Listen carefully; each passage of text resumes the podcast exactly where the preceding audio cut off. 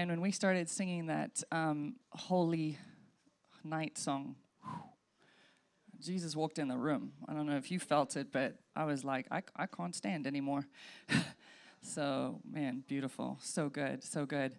Well, this is my. Uh, favorite time of the year as well. I love Christmas. But you know, I've got a I've got a s- announcement that I want to let you know about that I was working on um, for a while. We remember Prophet Esther who came in January last year. Well, she's usually booked up for a couple of years. It's difficult to get in on her schedule, and um, they let us know that. Um, that she was going to be in San Diego. She wanted to come with a family trip, and she was only going to do maybe one church, and that was going to be the one in Temec- uh, Temecula. Their, they're larger building, and she asked if we'd come up and support, and I said, of course, you know, I'll let our congregation know. Um, I said, she said she really wants you to be there, and I said she's been such a huge impact on our ministry, I wouldn't miss it. I'm definitely coming, and I'm gonna let everybody know because uh, she's meant so much to me. And um, the the lady I communicate with said, "Well, you know, what, I'm going to let her know." And a few days later, she said, "You know, she really feels the same. She really feels a special connection with you and with the Promise uh, Tribe, and so she's going to pray about seeing if she can, what she can do with their schedule." And uh, it was about two weeks later, she called, and she is coming on Sunday, January 14th, for both the morning and the evening service to the Promise Church. Yes. So if you don't know who she is, we'll make uh, announcements closer to the time. But last time there was only st- the people standing. That's how full the services were. Uh, she's incredible prophet of God, and so she is coming out. So put that in your calendars, January 14th. You don't want to miss it. Sunday morning, Sunday night. All right? Good news, right? well, this is this is definitely my favorite time of the year. I love it. I love all the trees. I love I love the lights. I love the songs, and I particularly love that it's a whole month of people celebrating Jesus, even if they don't like him. Do you know that's what the Christmas means? The, it's an old English compound word that means Christ Mass. Mass was a symbol. Uh, it was an annual worship festival celebrating Christ's birth. So when you say Christmas, you're saying happy celebration of Christ. So when you say Merry Christmas, Happy Christmas, Happy celebration of Christ, and people all over the world say it, even when they don't like Him or refuse to acknowledge He lives or that he ever lived. And then they say Merry Christmas. I'm like, yes, it is. say it again, louder for the people in the back. This is why the enemy doesn't want us saying it. Why do you think there's happy holidays? If I catch a Christian saying happy holidays, woo, you're in for trouble. Don't confine to what the enemy says. Fight back against it. Understand where he's coming from. He doesn't want people saying happy celebration of Christ. Every time somebody says happy holidays, I'm like, Merry Christmas. You can say it to me, you won't get fired because I said it first. Go ahead. Say it back. Ah, come on. Love you guys. You, you know, it's not the exact time Christ was born. Nobody knows exactly. People guesstimate that it was probably around end of September, October time. But you know, it's not really the point. The point is that we take a day to celebrate him all around the world. And everybody acknowledges that this is a day that changed history because this is a day where God gave the best gift anyone has ever given. He gave Himself in the flesh. God came down in the flesh. And he said, "Do you want to know what I'm like? Do you want to know your creator? Do you want to do you wonder what his personality is like? Do you wonder if he would like this or dislike that?" He says, "Now you can know. You can get to look at Jesus. You don't have to wonder." People go, oh, I wonder what God is like, or they try and describe him or make him up in their own mind. All you have to do is read the Gospels. He's in there. All of his personality, when he got angry, when he was sad, it's all in there. And then he does the unthinkable. He dies in our place. Like it wasn't a gift enough just to know who he is and that he's an awesome God and that he loves us beyond imagination. He then dies in our place. For every sin, for every shame that you've ever taken, he dies in your and my place, an excruciating death. To say, Look how much I love you. I want you back. If God never does a single thing for you, ever again, if you never get that promotion, if you never get married, if you never get healed this side of heaven, what he did was enough.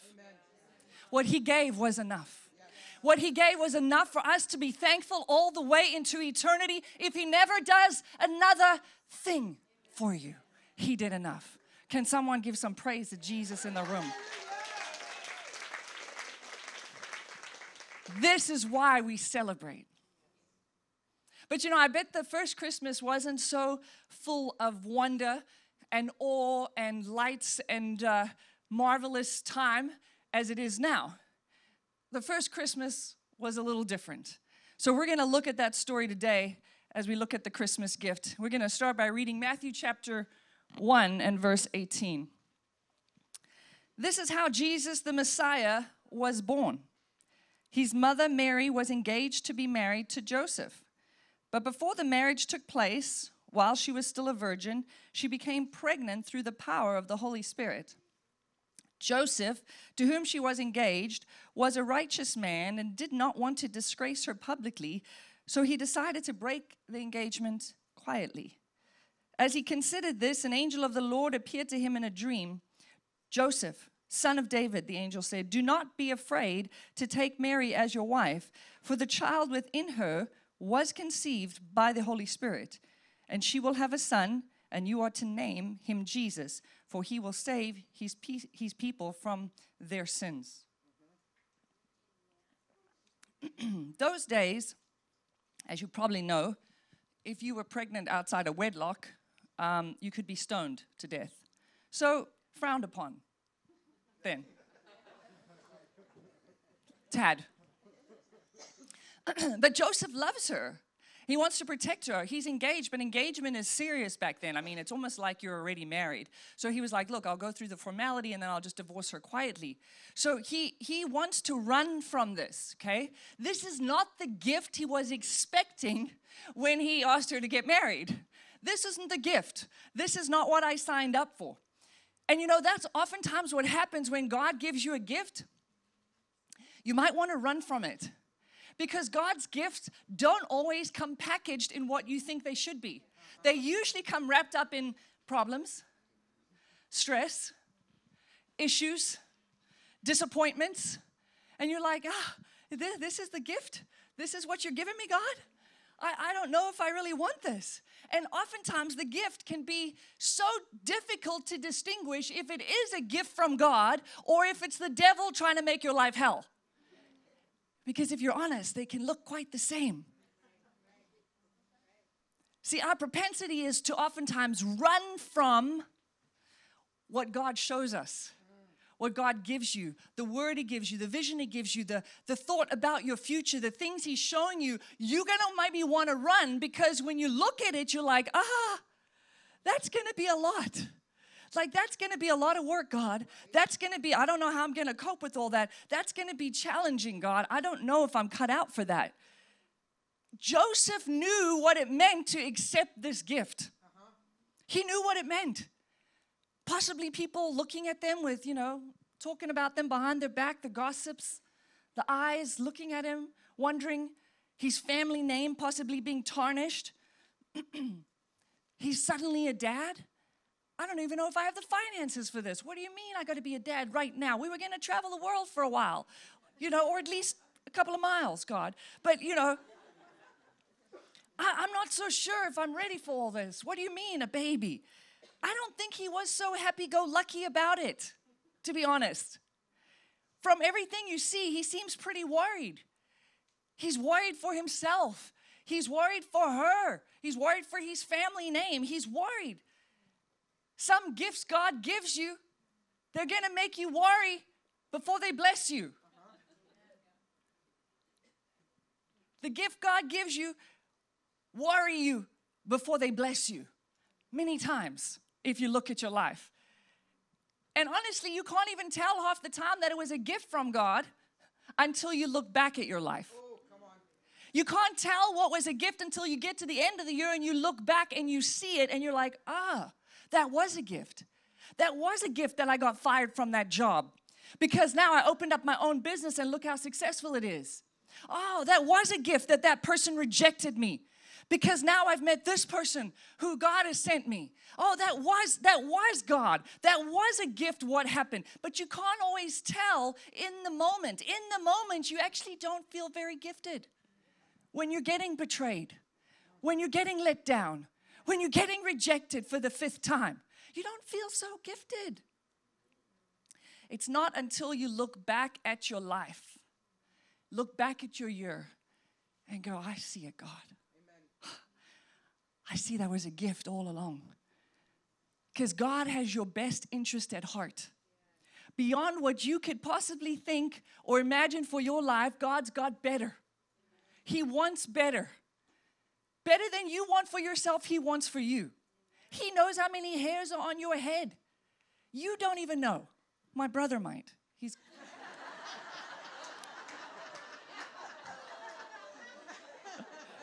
He's bald for all my online family. he cares more about you than you care about you.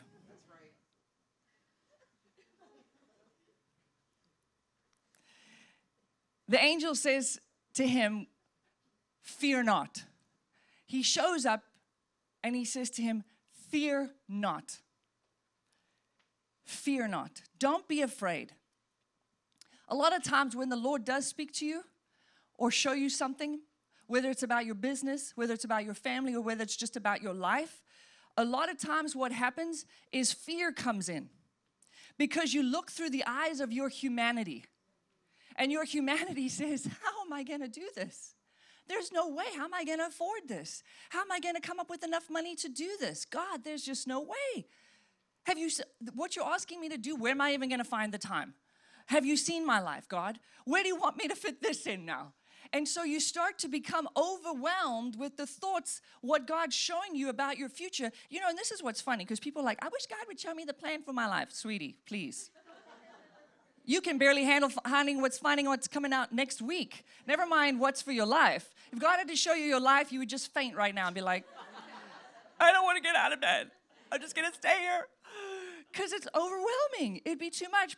If you just look back at your life right now and seen everything you've gone through, half of you would have been like, good thing I didn't know about that, what was coming. Right? right?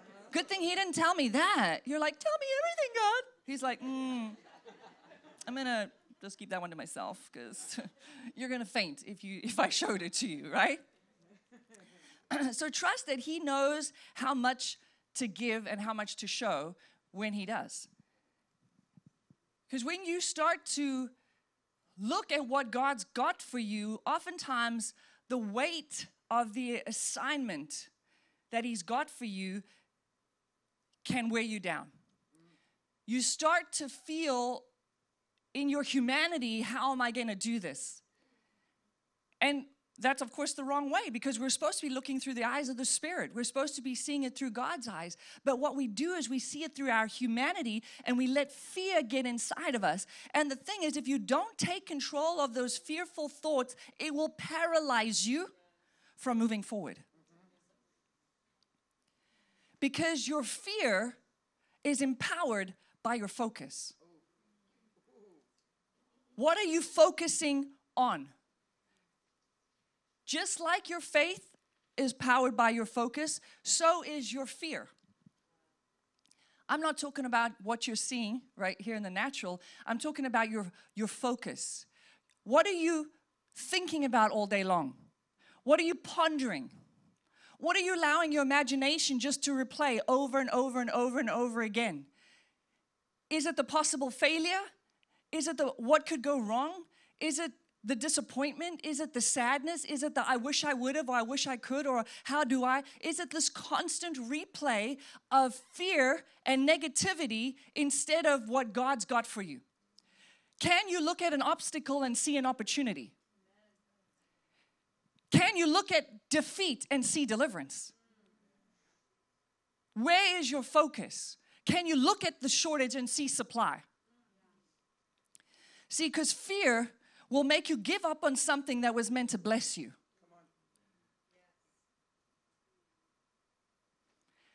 God has to speak to Joseph in a dream because he's about to give up on something that's not only meant to bless him, it's meant to save him. But he wants to run. He wants to leave. I can't. I can't handle this. And God is like, I need to speak to this guy in his dreams, first of all, because he's so filled with worry in the day, he can't hear me. See, you think God's not talking to you. No, he's talking all the time. Your mind just won't shut up. You just keep replaying the worst. God can't get a word in edgewise. So he has to come to him in a dream and say, Please, a moment of silence. I can get a word in here. he has to speak to him in his dream because he's about to make a huge mistake. He's about to run from the thing that's going to bless him, that's going to save him. And a lot of times in your life, what you are afraid of, the fear that you're seeing, I don't know if I can stay in this, I don't know if I can keep going, I don't know if I'm cut out for this business, I don't know. You're about to run from the very thing God's trying to bless you with. But if it doesn't require His holding His hand, then it's not faith. If you could get where you're going by yourself, then you don't need Him. He wants you to need Him because that's a relationship, just like you want to be needed in your relationship. God wants to be needed in your relationship. He wants to know do you want to hold my hand? Because what I've got for you is leaps and bounds ahead of what you want for you. And I'm going to get you there.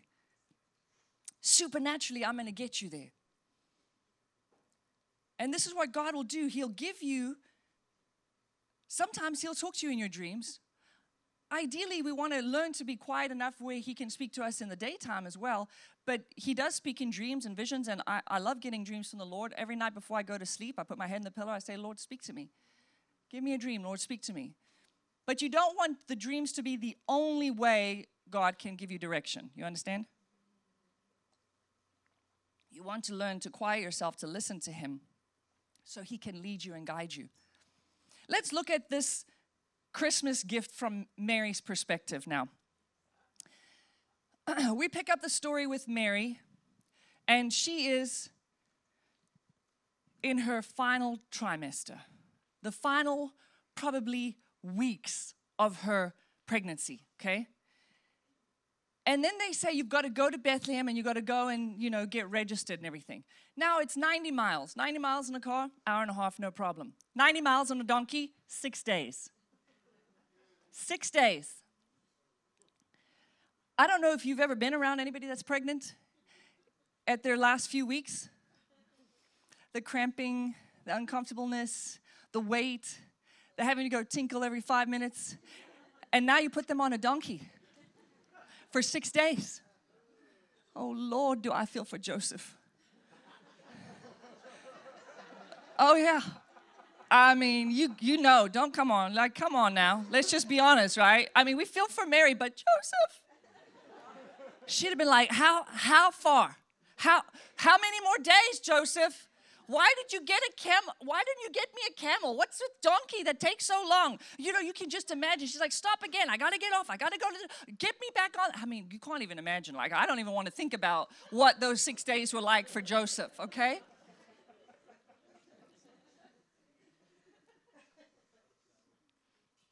I bet Mary, through the uncomfortableness and the cramping, and the need to get down and get up to go to the bathroom, there's no toilets around. Where am I going to go? All this weight that she's carrying, she's not feeling very highly favored at this moment. She's not feeling very gifted of God, is she? She's like, Really? Lord, you couldn't have arranged for them to do this later time? like after the baby was born. You couldn't have arranged like, I don't know, a, like a chariot for me that I could sit comfortably in the back. This is what happens. God gives you a gift. He gives you a word.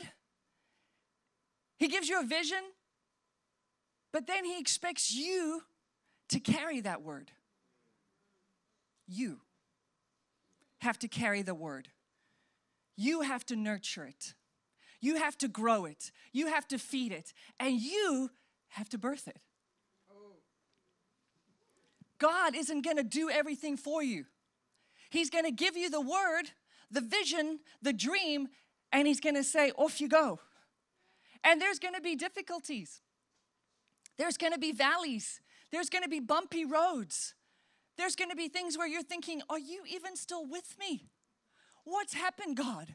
Where are you, God? This is a lot harder than I thought it was going to be. Because when God gives you this, you have to live out day to day the mundane. People think that when God gives them a vision, a gift, something for their future, something for their tomorrow, that every day is just going to be like P3. You know, it's just going to be, ah, oh, I'm just going to wake up. I'm just going to be in God's presence for hours. We're just going to worship and praise. And then I'm going to go out on my day. And then the traffic is just going to part from me. Remember that movie, Bruce Almighty, when he gets the powers and, the, and he goes, and the traffic parts? I think that's what people think. I'm just so gifted. Traffic's to part. I'm just to get the best parking spot. Everything's to line up. Money from heaven is just to fill my bank account for the vision. This is what people think. Seriously. You just think it's going to be easy. It's just going to be like, oh, it's just going to all appear. What you don't understand is that it, what you have to do day to day looks a lot like work. It is. And you have to solve all the problems.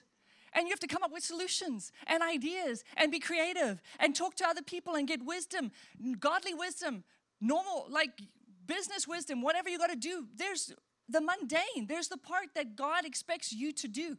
He is working with you 100%, but there's a part that He expects you to do.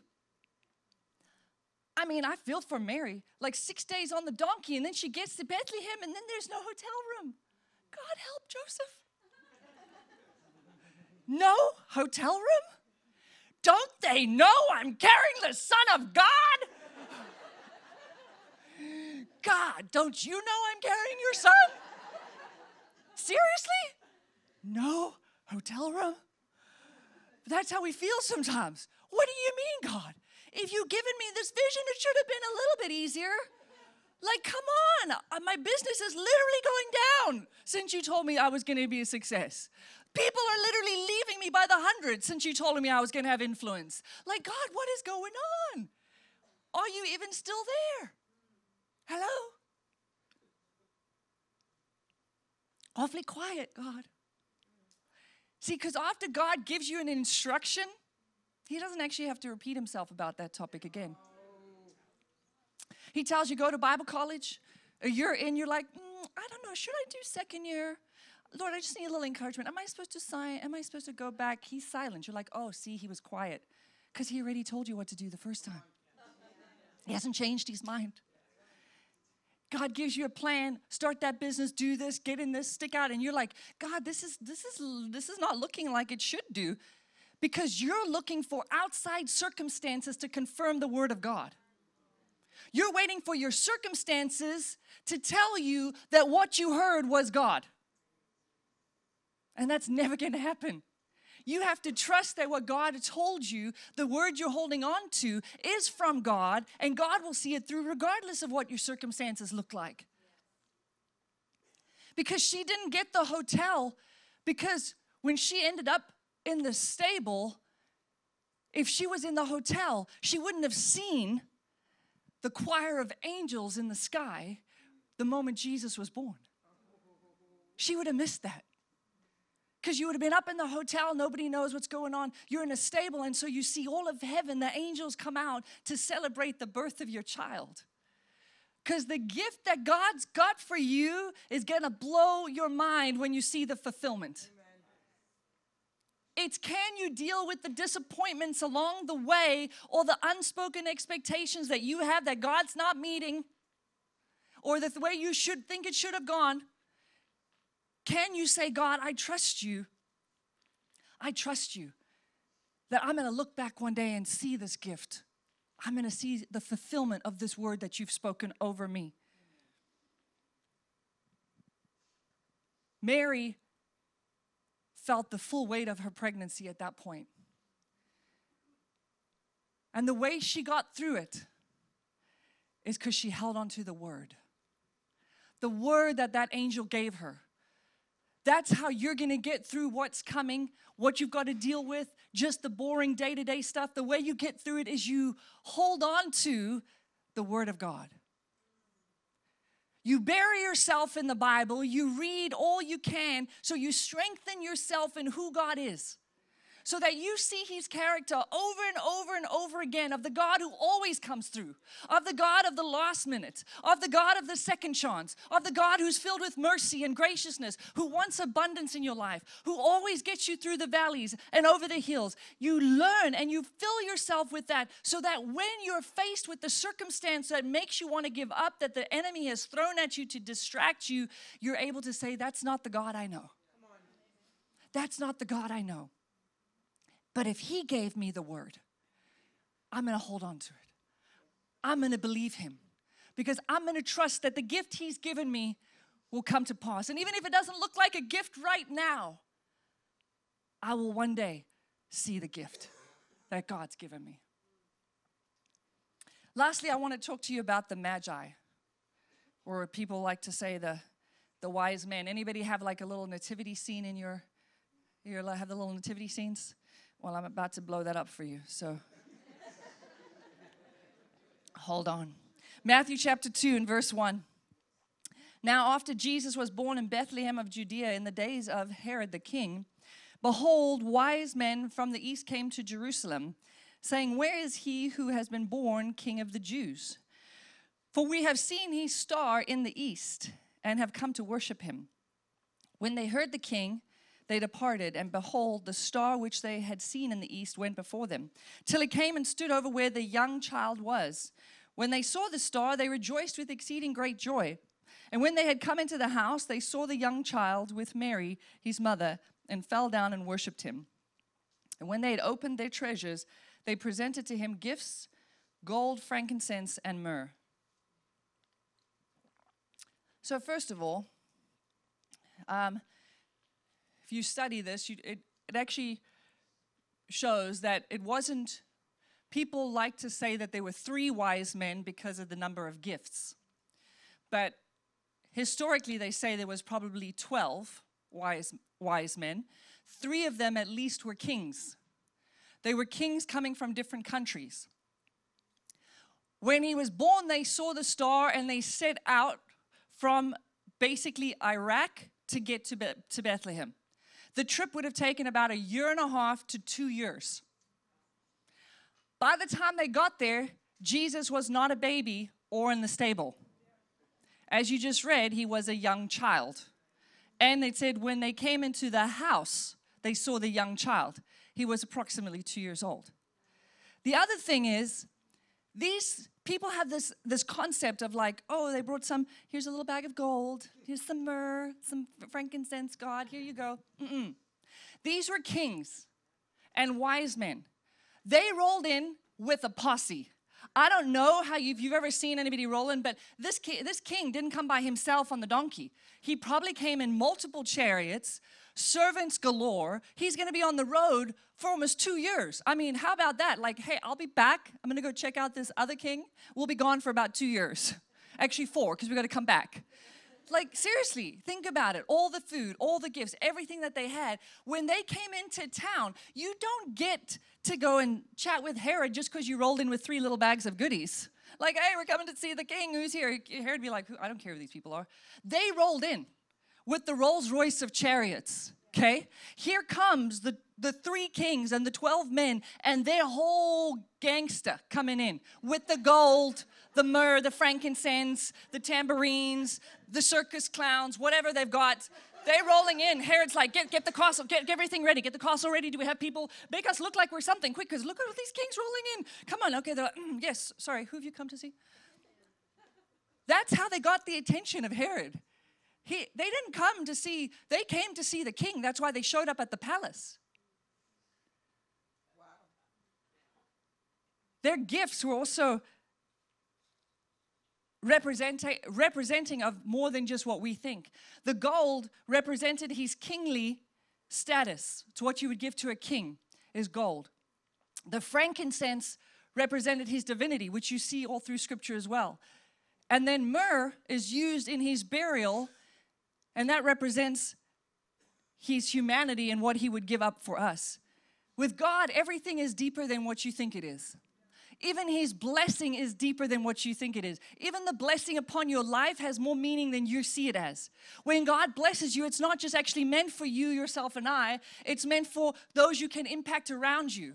God never just thinks of you. Every gift He gives you, every blessing He gives you, every idea He gives you is for you to impact people around you. Your life should be impacting those around you. Just your relationship with the Lord alone should impact other people's lives. Don't keep it to yourself. Don't bottle up all your goodness. Don't say, Oh, I want to make just enough money so my family can have a nice house, nice car, nice boat, and that's it. No, you should say, uh, God, bless me so we can have generational wealth for, for years to come, that we can impact the nation, that we can, we can move things, we can sway governments, we can buy businesses that have impact and influence for your kingdom. We need to buy some land, we need to own up some things, God. Stop looking at, oh, I just need enough for me, myself, and I. Be like, no, God's blessing, His gift upon you is never just for you. It's for everybody you're supposed to impact. It's for your neighbor, it's for your family, it's for your friends. Everybody should be so blessed because you are blessed. Everybody should be blessed because you know Jesus. That's how God works. God never just supplies the bare minimum. They said that the gifts they brought to Jesus, the frankincense and myrrh, at that time were almost more valuable than the gold. It would have totaled somewhere between half a million and a million dollars worth the gifts they brought. This wasn't just for that moment, this was so that Jesus' life would be set up. So his parents never had a worry. The money lasted into his ministry. Most people think it paid for much of the beginning of his ministry. When God gives you a vision, there will always be supernatural provision for his vision. Always. Supernatural provision for God's vision. Now, that doesn't mean we sit back and wait for money to fall from the sky, not at all. You should save aggressively, you should spend wisely, and you should give generously. But over and above that, you should expect the overflow of God in your life because it needs to overflow to others. If you're constantly just looking at yourself and your need, how can God use you to touch the city, the nation, your neighbors, whatever it might be? You have to believe for the supernatural provision. Guys, we need a new building. We need a new building, bad. There's gonna have to be a few miracles that happen. Somebody with another church bigger than ours is gonna need to move on to their bigger church and then give us their church. Because we'd love to buy it, but that costs a lot of money. We have a half a million saved. If you look at the size of our church, we've been saving for a long time half a million in the bank for the, for the building fund. And some of you might be like, wow, that's a lot of money. Not when you're trying to buy a building. if they gave us their building, that would just be enough to renovate it to what we need. Okay, so we're saving the best we can. We're being wise with our money. We're constantly giving as a ministry out. So we understand the principle so God can bless us. We understand the principle. But I need supernatural provision. I need God to intervene for His vision. So I take it before Him God, I'm believing for what seems like impossible. I'm believing for circumstances to line up that only you could make happen. Because I don't have it in my bank account, but I refuse to let the circumstances dictate what God has said about this ministry. So we believe for supernatural provision for His vision. And that's the same in your life. If God has called you to have a business, write a book, write a song, have a daycare, whatever it might be, then believe Him for the supernatural provision for that. Take your eyes off yourself. You still have to work hard, save, do all the things, but you can believe for God to intervene and walk and run with you for His vision.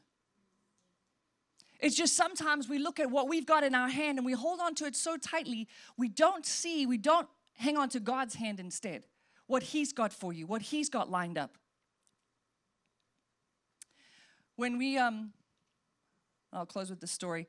Years ago, we, we had a, a friend who they were, um, he was a, a, missionary and they were going to leave to go to China uh, to be missionaries there. And his little girl at the time, I don't know if she was maybe three, maybe four years old.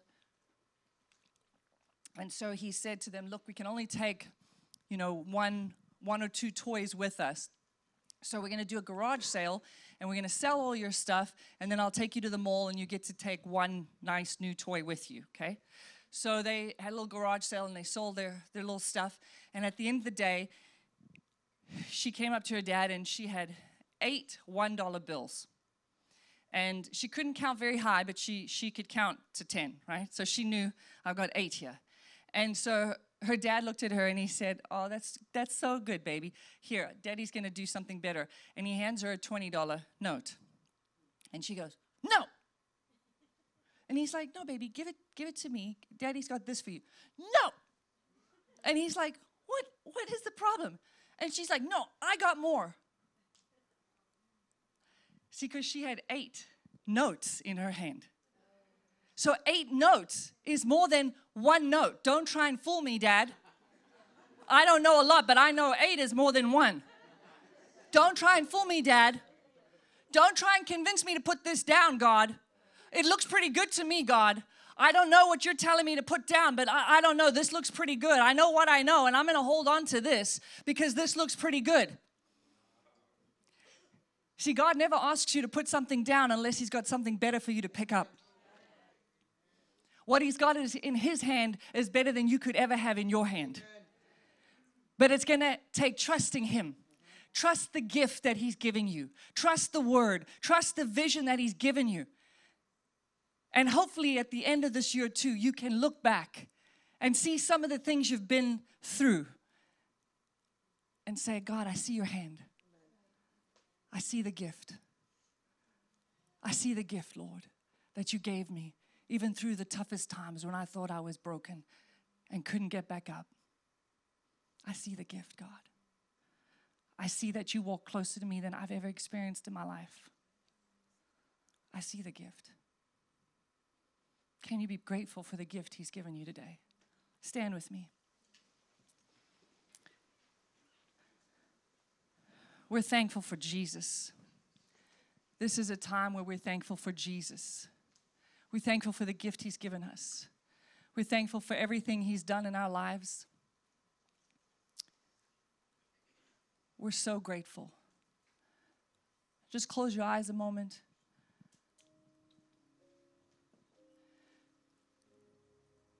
Just thank the Lord in your heart. Just thank Him for thank Him for your salvation. Look back at your life for a moment and, and thank Him. turn your eyes on what you thought was a problem or a disappointment or a tragedy. And if you can't see the gift in it, ask the Holy Spirit to reveal it to you. Ask Him to reveal it to you. Every single person has a gift within them. God didn't leave anybody without a gift or a talent Everybody has it. It might, you might have hidden it. you might not want to acknowledge it, but God's put it in you. So it's time to ask the Holy Spirit, Lord, help me. Help me to share my gift with the world. Help me to see how I'm supposed to bless my neighbor, help my friend, help my family. This year, God, I want it to be all about you. If you've never turned your life over to Jesus 100% and said, God, it's all you, I don't want to do this anymore by myself. I want to receive Jesus as my gift that you gave to me so I could have eternal life with you. If you've never done that, I want you to just raise your hand wherever you are. We're going to pray with you. Thank you, Jesus. Thank you, Father. If I can have my ministry team come forward, please. If we could have the lights halfway up, please. This is a bit too dark. If you want to, um, if you need prayer for healing, for uh, receive the baptism in the Holy Spirit, if you just need somebody to stand with you in agreement for whatever you're going through, then we've got our ministry team down front. They want to pray with you and stand with you during this time. And if you want to talk more about salvation or anything that we've we've talked about, then come down and, and talk with them about that. Sometimes you just need somebody to, to give you some more information. So come down and, and see them as well during uh, as we dismiss the service. But this is such a special time. Take this week. Take this week. Thank you guys. We need the. Are they going? Okay. It's still so dark. It's not. Can't see anybody. I'm really trying to say goodbye here, but it's like. Take this week, guys, and reflect. Don't let the time go by. Sometimes reflection is hard. Sometimes we don't want to do it. We'd rather just bury it and move, on. But you're not going to be a healthy, whole person if you do that. God wants to walk through every season with you. He wants to walk through every emotion that you're going with you so that you can be healed and walk through it strong. And that doesn't mean faking your way through it because He can't help you where you fake to be. You have to be honest about where you are. But then let Him show you what He's got for you and the gift He's got for you. Because trust me, next year is going to blow your mind. It's going to be so good. Amen. Amen. Have a great week. We'll see you for our big Christmas service next Sunday.